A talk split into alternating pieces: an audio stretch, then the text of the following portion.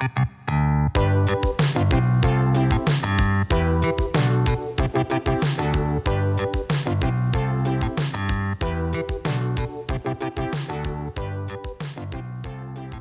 and gentlemen, welcome to the Confluence Cast presented by Columbus Underground. We are a weekly Columbus centric podcast focusing on the civics, lifestyle, entertainment, and people of our city. This week, I spoke with Columbus creator Jay Clouse about his documentary film Test City USA, which paints a portrait of the Columbus startup scene and the funding that supports it. In addition to the film, the inspiration for it, and how it was made, we talk about how the startup realm led him to create his own path to follow, the point of time that Columbus is in, the importance of diversity, the importance of coaching, and the blank slate that is Columbus. You can get more information on what we discussed today in the show notes for this episode at theconfluencecast.com. Also, the Confluence Cast is on Patreon. Find out how to support this podcast on our website, theconfluencecast.com or at patreon.com slash confluence. Enjoy the interview. Sitting down here with Jay Clouse, among other things, the producer of the film Test City USA, now available online and uh, lots of places, right, Jay? Yeah, mostly online though. Online is everywhere. Online is all places. Right, indeed. Jay, how are you? I'm great. I'm great. How are you, Tim? I'm doing well. I'm doing well. Uh, full disclosure at the beginning of this, Jay and I have known each other for a couple of years, sit together on the Create Columbus Commission, and have explored other endeavors together as well. The occasion for this, though, is talking about the film Test City USA.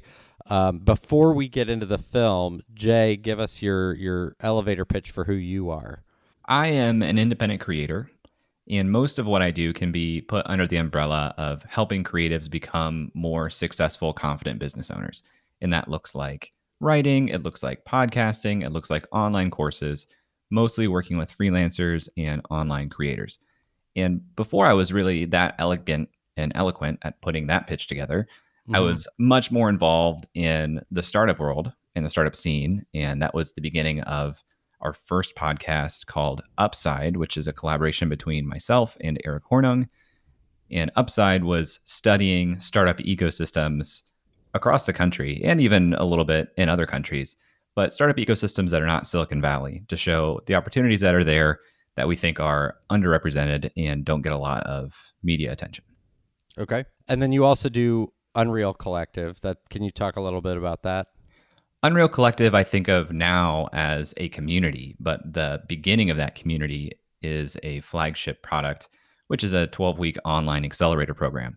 Uh, and that's worked with founders, freelancers, creators, anybody who is basically making their own path and wanted to uh, have some group accountability and help for accelerating that path.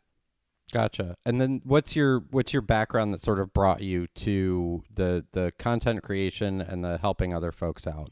like I said, I started in the startup realm more uh, than anything else, and came at it from the standpoint of just being really curious about creating my own path, and Okay. that led me through um, the entrepreneurship organization at Ohio State when I went to undergrad. Led me into my first startup company where I was hired as the first employee, essentially co-founder of a digital ticketing marketplace called Tixers. Mhm. Uh, we ran that company for a couple of years, raised a little bit of seed funding, uh, sold it pretty quickly in 2015, Mhm. and worked for that company for a year. Didn't like that experience. Uh, took a job at CrossChx, now Olive in Town, uh, one of Drive's first venture investments here in Columbus, Ohio. Uh, worked there as a product manager for a year. Got a lot better at like the ins and outs of actual product management and what it meant to lead product at a technology organization. And then just hated having a boss. So I left Okay. to go back out on my own. And I didn't really know what that looked like. And sort of by accident and necessity began freelancing. And that led, led me down the rabbit hole of everything that was possible in terms of creating content and products online, which has been what I've been spending most of my time doing for the last three years. Gotcha. And you're throughout this conversation, I'm sure we're going to do a certain amount of name dropping. It, you know, you mentioned Drive Capital, which is a venture capital investment firm here in Columbus. And at some points, I'll stop you and say, like, let's talk about that and what is that. But for everything else, there's a link in the show notes for more information on those folks. Just sort of a this is a nuts and bolts question. How are you getting paid? I know that the folks who participated in Unreal Collective, they were paying a fee in order to participate in that accelerator program. How are you paying the bills? Yeah, it started with Unreal Collective being my main economic engine, which I Mhm. ran three cohorts per year. And so a 12 week cohort three times per year, it takes up most of the year if you're doing it Mhm. on that pace. Um, but that, like at a baseline, was able to cover my needs. But uh, that's never been my sole income. What I've added on top of that, I uh, create courses for LinkedIn Learning Mm-hmm. which is a publishing agreement, and I've created seven courses for them at this point. I do some freelance work from time to time. Uh, I've worked with Atlassian and most recently Pat Flynn and the Smart Passive Income team. Um, I sell courses on my own independently. And now with two podcasts that both bring in sponsorship, we have that Mhm. income stream plus some miscellaneous affiliate income that comes from my writing and things like that. I think that covers the majority of where money comes from. None of them are huge Cool, streams, and and you- I you know, apologize for the for the question. I just uh, I I think it's important for folks to sort of see that it is possible to create a different couple of different baskets and get eggs out of them. Totally. And it's in the beginning, again, it was kind of necessity because no one thing that I was doing was super profitable. And so Mhm. you add little bits on top of that. And eventually, if you get all those things working in concert, they start feeding one another and uh, any one of them can take off or multiple of them can take off. And it's, it's really um, a pretty powerful model, but it takes some real time and investment of your own energy to get Yeah. to that point. Yeah, well, and I would encourage anybody who is I, I I'm going to try to not use words like side hustle and gig economy. Ah, But- gig is the one I don't like. Yeah. If there are folks who are listening to this who are freelancers and are interested in sort of stepping up, buzzword just coming to my head, step up their game in terms of how they approach their business and approach specifically finding new clients and executing on those clients. Jay has uh, a couple of great email, I'll just call them drip campaigns because that's what they are. He has great information that he distributes through email and also on his website about like, here's an actionable step that you can take right now. Here's how I did it. I'm sure that there's some amount of sort of upsell on the back end uh, on your side if, you know, Oh, yeah. folks n- need one-on-one consultation or whatever. But I I see a lot of value just in that sort of free content that you put out there. So that's my that's my hat tip to you. Thank you. Let's get into Test City USA. It's a film again available online about the startup ecosystem buzzword, uh, the startup ecosystem of Columbus. And first of all, why did you do the film? And is that a correct description of it? 100%. Um, it's a full length, 94 minute, you know, feature documentary film. And we did it because in the beginning with Upside, Eric and I, we were just interested in seeing like, okay, what else is going, what's going on? Like, what do other cities look like? He was in New York when we started. He moved to Cincinnati since. I'm sitting here in Columbus. He's familiar with Columbus because we met in undergrad at Ohio State. But we Mhm. we we didn't know much about other cities across the country other than like occasionally in conversations we'd start hearing some of the same cities like Kansas City and Indianapolis and Detroit, but we didn't know anything about what was going on there. Mhm. So so we started talking to founders at first. At first the show's sole format was a three-part episode interviewing founders as if we were angel investors to learn about their business model and see what kind of opportunity it was. okay. then we- this is the podcast again. This is the podcast. Got it. is the podcast upside. And then we started talking with community builders and venture investors in those cities as well. And after a few months of doing this, we realized okay, we've actually gotten a couple of different touch points in a couple of different cities. Instead of trying to tell a city's story from one or two perspectives, it'd be really Mhm. great to create an episode of the podcast at this point of multiple people within a city talking to us about that city. Okay. And- And we realized that would probably be a difficult to produce piece of audio and even at worst, like a miserable piece of audio to try to listen to because it, it'd just be really hard to keep people straight. Okay. And so we just tabled it because we realized, okay, that should probably actually be a film if we ever wanted to do that. And Right. neither neither Eric or I had equipment or money or ambition to do that. Right. I'm just thinking through like the best example is like a true crime podcast where there's multiple characters going on and every 3 minutes you have to hear by the way this is that person again. Exactly. You'd have to Yeah. introduce all these people. This is Tim Fulton. You know, like Right. it, it would be really difficult. You could do it. It could be done, but it would be Mhm. high production and Yes. just difficult. Yeah. We thought it'd be easier with video, but we didn't have that skill, so we tabled it. Fast forward about a year, and we're taking part in a program called Huntington Bucks GoPro, I think 2.0. It's a program from Ohio State University that matches up Ohio State student athletes with companies to give them uh, real job and career experience leading up to graduation Okay. and we put a couple of job descriptions together one of which was like a media intern we didn't expect we'd actually get somebody for this position to be honest Okay. and and we had a kid apply who was um, in his last year at ohio state on the volleyball team and he wanted to be a filmmaker okay. And so we looked at his his stuff and it was better than anything eric and i can do and we said cool let's let's put this kid to work and see if he can get us like a 20 minute prototype of what one of these films could look like so Okay. that maybe we could go and get some like financial backing to actually invest and create a full film Okay. what we didn't know was um, people would be really open to being interviewed and kyle had gotten so much better than what his portfolio had shown us and he had better equipment than what we saw through his portfolio and so just a couple of weeks into booking interviews and starting to shoot this 20 minute prototype we Mhm. realized we're going to have a ton of great content Okay. that why not just make a full length movie out of this and try that? Right. And it just kind of kept escalating from there, where it became more and more real and viable until the point where we said, you know, the internship's ending. Let's get an initial cut of this together and do a public screening of this at one of the local theaters. Mhm. And when we went to the Gateway Film Center, like this local, you know, uh, theater here in town, the the president there said, "Yeah, of course you can do this. This is something that we make possible for local filmmakers all the time."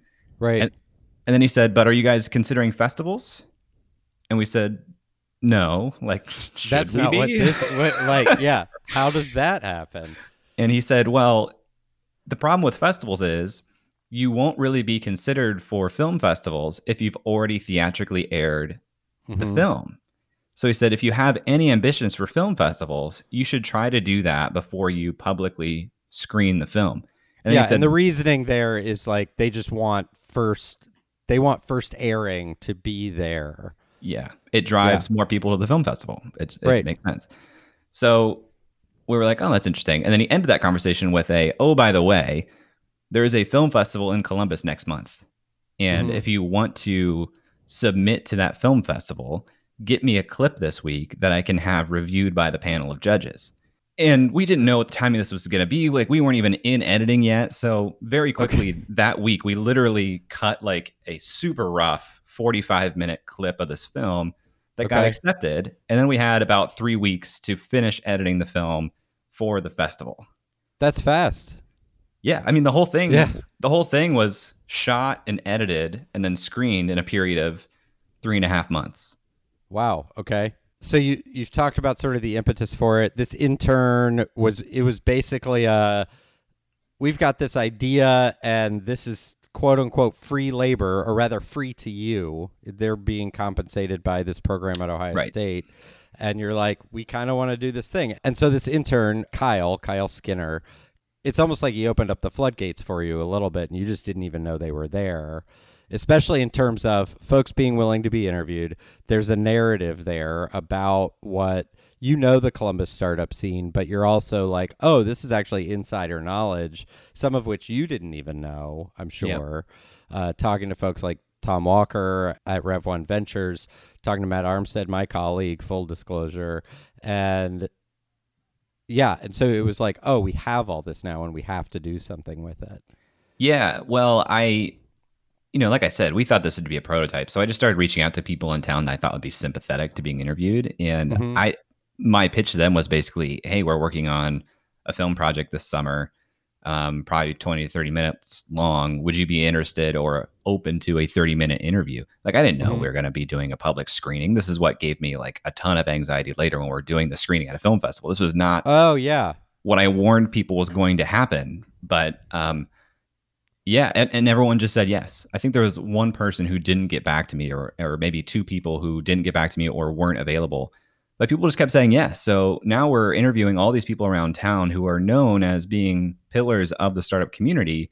And it just felt like we had to do something about this because Columbus, in my opinion, is in a really interesting point in time as it relates to startup and venture activity across the country. And what I think is like a, a revolution of how companies are being started and funded. And um, you know, I would put Columbus at like the bottom of a top 10 list of cities across the country that uh, have vibrant startup ecosystems, okay. which sounds almost like a put down, but you get to 10 cities really, really quickly if you start thinking about yeah. it. You, know, you have you have San Francisco, New York, Boston, Austin, Seattle, Chicago, Minneapolis, and that's seven already.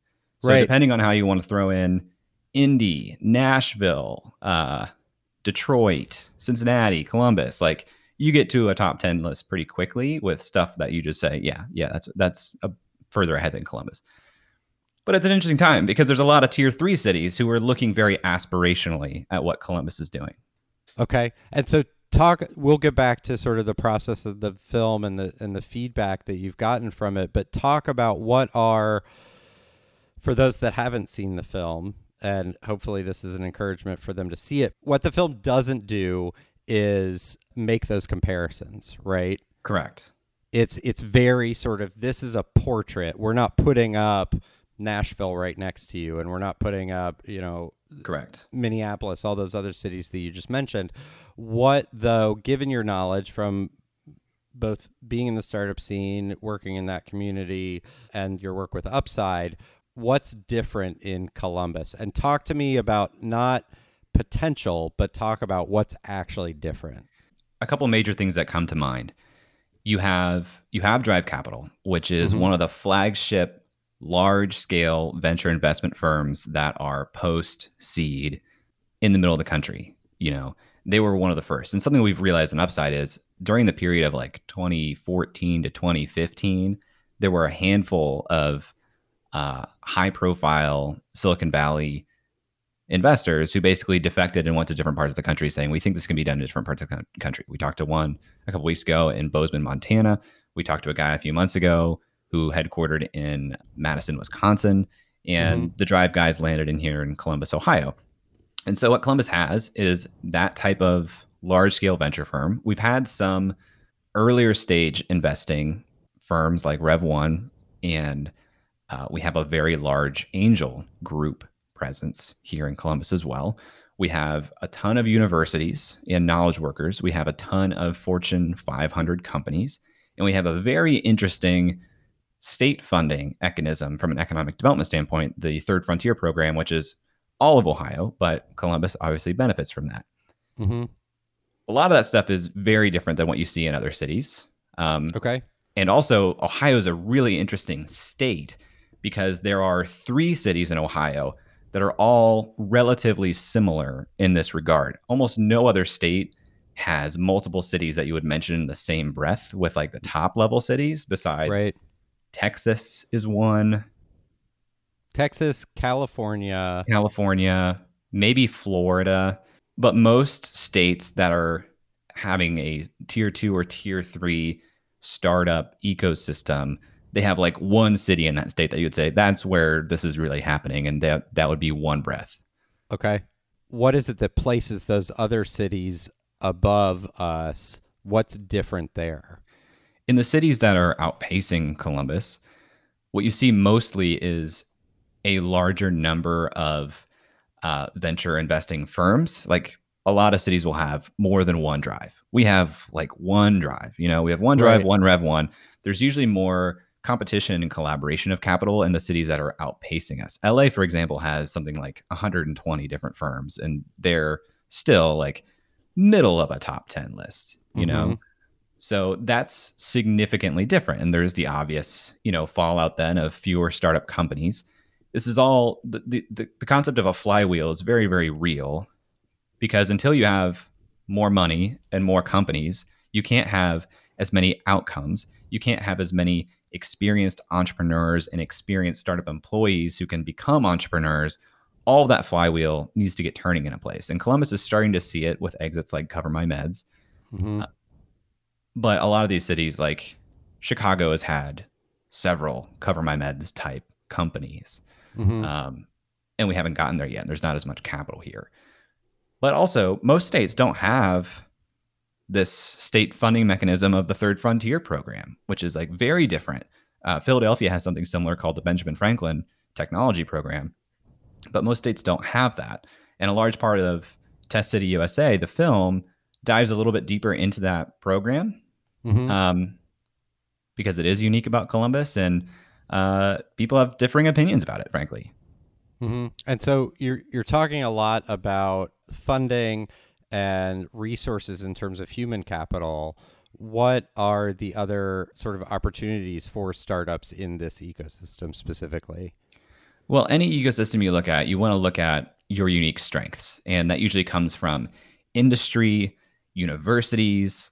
So, in places like Pittsburgh, you have Carnegie Mellon, and uh, that birthed an industry of autonomous for a lot in a lot of ways. In Detroit, you have the old school automobile industry. In Nashville, you have a lot of healthcare. In Columbus, we see things like insurance becoming a big player. We also mm-hmm. see healthcare. Uh, you'll see things like cybersecurity. Now, with drives focused on robotics and uh, helping bring robotics companies here, you're seeing more robotics here as well. So if you if you tie into those industries, retail is another big one. If you mm-hmm. tie into those industries of what Columbus historically has institutional and long-term knowledge and experience for right. You have a compelling reason to start that type of company in this city as opposed to bozeman montana where you don't have that same industry. Just because you can start the company everywhere or anywhere i should say it doesn't need to be in the valley. Doesn't mean that there aren't distinct advantages to different cities for different types of companies.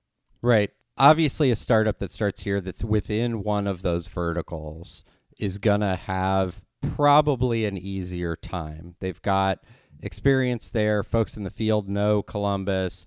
Um, they're probably going to be able to hopefully hire away some talent that already works in that space. And so you're not, for lack of a better term, onboarding them into it.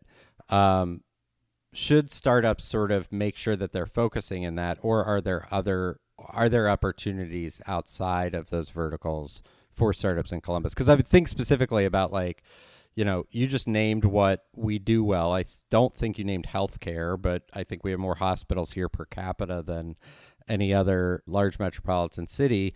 And I'm thinking about CoverMyMeds exit, which is arguably a medical business and an insurance business. I think about Root Insurance, which hasn't had an exit but has a huge influx of capital. Think of Beam Dental, which our good friend Alex Frommeyer is heading up. And all the successes I see are are within those verticals. Well, and and that's partially because we're familiar with them too. Like I think okay. I think a lot of people would start talking about companies like Physna Robotics or um, Finite State, a cybersecurity firm. They would start talking about them in the same breath as Root and Beam Dental when they know those spaces better. I'm not super familiar with robotics or cyber, but those companies are fairly recent additions to Drive's portfolio that mm-hmm. I know people are really bullish about. So I, I do think, to your original question, of course, there's opportunity outside of those regions. You know, it's mm-hmm. already mm-hmm. going to be more difficult to start a company not in the valley. That's just the truth, pretty much no matter what. And so if you aren't, you also aren't pay- playing to the strengths of your unique geographical ecosystem. Sure, you can still do that. Like we've we've come a long way in being able to connect with anybody across the country through video conferencing and, and things like that. But it is and going to the, be harder. the accept, we should note that you know we're recording this in August of 2020. There's an acceptability to that as well. Yeah, it's just going to be harder. And, and most most founders here in Columbus, even even if they've gotten drive backing, would tell you that when it's time to fundraise, they're going to spend weeks, if not months, on uh, the West Coast with meetings. Mhm. You know, like they'll do these short term deployments to go out there and have meetings and bring capital back. So firms are more interested in investing across the country, but that doesn't mean you don't still, or didn't at least before uh, this pandemic, have to go to them. I am bullish and optimistic that this pandemic as a forcing function is going to get people to realize like oh i can conduct the same diligence digitally i don't need a satellite office i don't need to be somewhere like i think this levels Mhm. the playing field a lot for for founders across the country but we'll see Yeah, back to the film a little bit. What sort of what feedback did you receive on it afterwards? Do the Tom Walkers of Columbus look at it as like this is a great portrait of it? Have folks felt like it was a fair representation of what's going on in Columbus? most of the folks who were in the film were able to attend the premiere Okay. And so I had a lot of anxiety because, again, I didn't tell people when I was interviewing them that it was going to be premiered on a giant screen at the Gateway. I just said, here, Small question. Did like when you first interviewed them, were did they even sign a release? Because Every one of them. So that happened at least. So Yep. that's good. Yep, every one of them signed a release before we interviewed. Um, so that was that was why I felt safe doing it. It wasn't that I thought legally I was having any issues. Right. It was like reputationally because I didn't want this to be a soft, gotcha. like I didn't want to be a gotcha, but I also didn't want it to just be like a fluff piece about why I love Columbus. I do love Columbus, but I didn't want to glaze over issues too. So Mhm. just about everyone who was in the film did come to the premiere, and the people who I was most anxious about uh, their response, they all gave me positive feedback. Um, not everybody made it. Like um, you mentioned, Tom. Tom didn't make it to the premiere. I don't know if you've Uh-huh. seen it. Um, I didn't send like a Dropbox link to everyone in the film. Maybe I should have. It's available online, but it is something that we're putting up for rent or purchase to help Right. recoup some of the other costs that we did incur with the film. Uh, and also half of it's going to um, nonprofits benefiting COVID relief right now. So we thought we thought that was a way we could do some good, but it, I'm sure it did limit the number of people who have seen it. Overwhelmingly, feedback has been positive. The negative pieces of feedback that I 100% agree with are that there weren't enough women in the film. Um, Fair. and yeah, I agree. And part of the part of the flaw of this process, because we thought it was going to be a prototype, I wasn't Mhm. thinking from the beginning about the perfect cast. I was thinking about a great cast and people I could get in touch with. Mm-hmm. And so we were 20 interviews deep by the time I realized we were going to be doing something bigger with this Mm-hmm. and uh, it was just tough on the time frame we had and uh, the number the amount of material we already had to get as dir- diverse of a cast as I could. And arguably, the people making decisions in Columbus in this ecosystem aren't as diverse as they should be either. So it was Very it was tough point. for me to even think about who who to get in touch with. So that was feedback we got that I think is extremely valid. Um, Mhm. Even guys like Ben Blanquera, I didn't get Ben Ben Blanquera in the film. He is one of Hmm. the OG like tech Yeah. tech and startup ecosystem people here in Columbus, and I didn't interview him, and that's like a genuine regret of mine. Anything else about sort of the the film or because it's done now, right? Like it's Yeah. packaged up. You've obviously got the raw footage if you want to recut it, but uh, anything else that you would have changed about sort of the the making of it?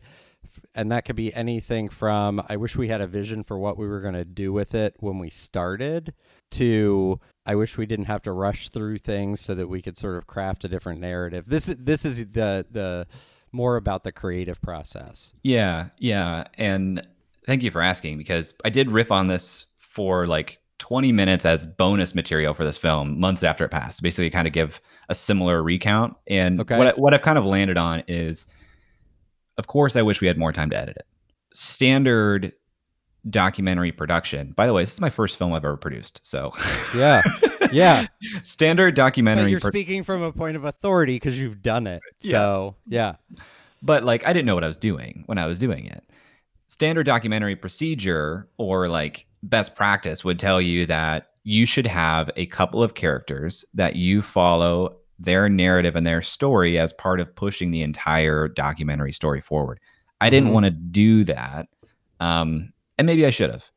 I also I also opted for not having my voice in the film at all. Instead of Uh-huh. narration, we used what I call like title screens where if I Yeah. needed to fill in some gaps of information, we had a black screen with with some white text to help give some some facts to Yeah. push the story forward. I like that as a device. Could it have been narrated? Yes. But we went into this and being from Columbus and being obviously biased, I was actively from the beginning trying to fight my own bias about what the story here was. So, Okay. da- down to the interviews that I conducted, I was trying to get people to talk from their perspective, strengths, weaknesses, how it's happened with Columbus. And then once we had all the content, we started cutting it to say, what is the story here? As opposed to saying, this is the story. Let me get material to back it. I didn't want to do that. Right. So I'm proud of that. But do I wish we had more time to cut it even better? Of course. Obviously we do. We we literally didn't have the final file that was being aired at the fir- first film festival until the morning of. You know, like Wow. I exported the file that night. Um, walked with a thumb drive to the theater That's that morning. real dangerous to just render it, you know, eight hours before, and it's like, what if I ran run out We- of storage? What if it just doesn't work for some reason? we wanted as much time as possible to edit it because we were doing we were doing waves of edits as we were going and at the time I wasn't living with my girlfriend but I was watching like every version of it with her at her apartment and we watched it and I'd just be scribbling notes of like at this timestamp we need to change this and this we need to cut Yep. this we need b-roll here we need to fix this sound and I would continuously go back to Kyle with like 20 edits and every time I'm just telling myself like I am so screwed. This movie is garbage. People aren't going to like it.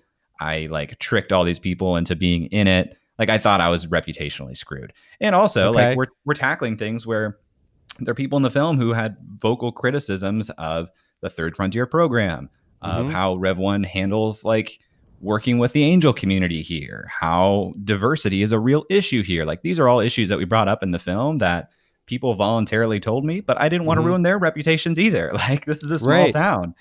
And so I was it, I haven't thought about this in a while, but I was very very anxious around releasing the film. And I'm glad that we did put the conflict in there, but it doesn't follow a standard narrative arc that you would see. We kind of broke it up into Columbus's history, um, a snapshot of uh, some of the venture wins that have happened, uh, the Columbus grassroots startup community, and uh, kind of looking forward, you know, how the city is growing, even things related to real estate and housing equity. Like we touch on all of that. But yeah, it's not quite a narrative arc from a person, more of a narrative arc from a city's growth. Yeah, to sort of counter what you're saying, I do think it holds together as a here's an informational piece that is interesting, but there are sort of uh, narrative elements that maybe you need, but I don't I think it holds up. Is what I'm saying. I 100% could have used the coaching and guidance of someone who'd done this before. You know, like Yeah. my my entire production history was in audio, like short form audio, just doing interviews with one person. Mhm. Never had taken something on to the scale of this before.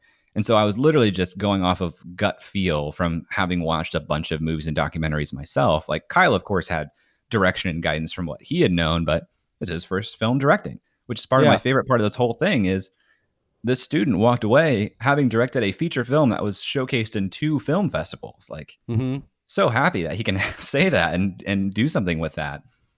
Um, I will say also that the the quality of the fi- I, I think with projects like this, you can get distract. You don't even realize that you could be distracted by quality, but lighting, sound, editing, never distracted by it, and that's a testament to the quality of it. that was ultimately why we decided to pursue doing a screening because I couldn't believe we didn't lose any video, we didn't lose any audio. All of it was usable, usable. All of it was good. Like he Mhm. framed shots well. The lighting on shots were great. I had just purchased like podcast audio equipment that we use for audio for this film, so it Mhm. was all great. Yeah, I was so proud of the way it looked and sounded that I felt like we had to do something so it just didn't live on an external hard drive forever. Right. So you did the film festival in Columbus, and which film festival was that? That was Film Festival of Columbus. Got it. And then what did you do? What was the other festival it was in? Columbus International Film Festival. Ah, two our two flagship film festivals. We did we, we did submit to about two dozen other film festivals, and I think Okay. there I think there are a couple that still have not gotten back to us. Like there's there was one that I thought was a slam dunk that was already a digital film festival. At some point, like these film festivals started shutting down and saying we're actually not having the film festival. But we did Mhm. submit to a bunch of other ones, and some of them gave feedback. We got some harsh cre- fe- feedback from the Cleveland International Film Festival. Some Really? good feedback, but there were a couple judges who were just like, they were like, "Is this a promo piece for Columbus?" And I was like, "Did you think it was a promo piece for Columbus?" but yeah, so that was an interesting experience. First time doing that. Who knows if I'll ever do this again? But yeah, it was two Columbus film festivals. and then what else did you do with? So what was then the distribution strategy? We had actually talked with um, a distribution agent who Okay. had experience getting things onto Netflix, HBO, Amazon. It's actually easier to do those things than you would think. Mhm. But um, we ultimately decided to self publish through Vimeo on demand and distribute it online because at some point I'm going to open it up to stream for free. That's just the way things will go because I want people to see it. Um, Okay. but in working with an agent like that, he, he told us right off the bat that a couple of these outlets like they weren't going to be viable. HBO wasn't going to do it. It's not their style of documentary. He's like Netflix might, but you would get very bad terms and it would be tough Mhm. in any of those cases, working through someone like that, and for platforms like that, you give up all rights to um, the edit. They could basically take the film and re-edit and reproduce it how they want if they wanted Okay. to. At least with that agent, and having already put so much of my reputation on the line with people locally, Mhm. I didn't want to give someone else control to make to sort of drive up conflict, to be Yeah. like these are the bad things that are happening. Yeah. So ultimately, I was just like, you know what? It's going to live in the form that it is now. Do I wish we could do more? Could we do more? Do we have the files to do more? Yes. Let's leave it as it is. Let's self self publish and distribute. Uh, did we leave maybe some money on the table? Sure, but not really the point. And so your intent I'm just reading between the lines. Your intention right now is to sort of at least recoup the money and investment that you made in the film and then once that well runs dry, you'll say, "Okay, anybody can watch this." Yeah, and I don't even have a hard figure on that. Like literally, we released this three months ago online, and from day one, we were giving half of proceeds to um, uh, We Feed Columbus, a an Mhm. organization that came out of Can't Stop Columbus to basically support local restaurants and local families who are uh, food insecure. Mhm. And um, I like being able to do that, and I will keep doing that until people just refuse to buy it anymore. And at that point, I'll probably say, "All right, let's just let's just stream it. Let's make it more possible." Because you know, to me, the the amazing outcome that I think will happen from this is ten years from now. This is going to be a really interesting time capsule. Mhm. Yeah, that's a fair point. So what's next? What are you working on now? Well, we continue to to publish Upside weekly. Um, that's fun. We are beginning to create um, a couple more podcasts under the Upside umbrella as kind of our own network in Mhm. uh, Cleveland and Cincinnati. Great. Um, that's all led by Eric. He's handling all that. Personally, I've been uh, continuing to double down on um, uh, my project Freelancing School, which is a platform to educate people on how to make a living freelancing and help them to do that. That's articles, um, email courses, paid Mhm. courses, a community product, like a lot of content. Yeah. And uh, my new podcast, Creative Elements, is also taking up quite a bit of time because I'm putting a lot of post production into it. But it's going really well. So I'm in a season of just making stuff and um, a little bit of freelancing, but mostly making stuff. I love it. And a lot of other folks, sort of in the context of their work, have answered these next two questions, and I want you to answer them in whatever context you want. I'll go ahead and f- give you both of them. What's great about Columbus? What could be better? I think what's great about Columbus is it's still such a blank slate of a city. Um, you can you can make a run at just about anything you want to do here. Aside from maybe like if you want to be in the entertainment industry, you know, you Mhm. probably got to go to New York or LA for that. But in a lot of ways, you can you can really do whatever you want to do here. And there's some like really good examples of people doing that at a high level. Uh, James Clear lives in Columbus, and he is like globally renowned now. Web Smith is like talking, like redefining how we think about uh, e-commerce, and is the preeminent voice on e-commerce. He's in Columbus. Mm-hmm. A lot of people that you wouldn't expect, just like doing really big things here. That's awesome. And you can do it in a way like I wouldn't be able to be living the lifestyle that I'm doing. I wouldn't be able to take all of last summer to create a film if Mhm. my cost of living was two to three times higher in some other city. Like I would have to be taking on client work and filling my time with client work to just afford to live here. So it's a really great place where you can find balance between doing client work and also funding both monetarily and from a time perspective your own creative work. Mm-hmm. What could be better about Columbus? I wish it was more collaborative. I think I think and and we hear the story in, in other cities that are up and coming, developing or emerging ecosystems. When somebody begins to have a reputation for being at the forefront of that, they get territorial and they don't Mhm. get collaborative, and uh, there's no longer a rising tide lifting all the boats. Mm-hmm. So I wish, um, I think some or- organizations and and people in Columbus do that very very well. I think um, I think we could be be doing better. Okay, that's fair. Jay, thank you so much for your time. Totally. Thanks, Jay.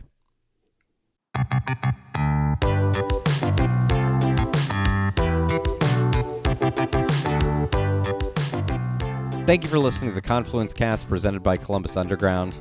Again, you can get more information on what we discussed today in the show notes for this episode at theconfluencecast.com. Please rate, subscribe, share this episode of the Confluence Cast with your friends, family, contacts, enemies, your favorite independent creator. If you're interested in sponsoring the Confluence Cast, get in touch with us. We can be reached by email at info at theconfluencecast.com. Our theme music was composed by Benji Robinson. Our producer is Philip Cogley. I'm your host, Tim Fulton. Have a great week.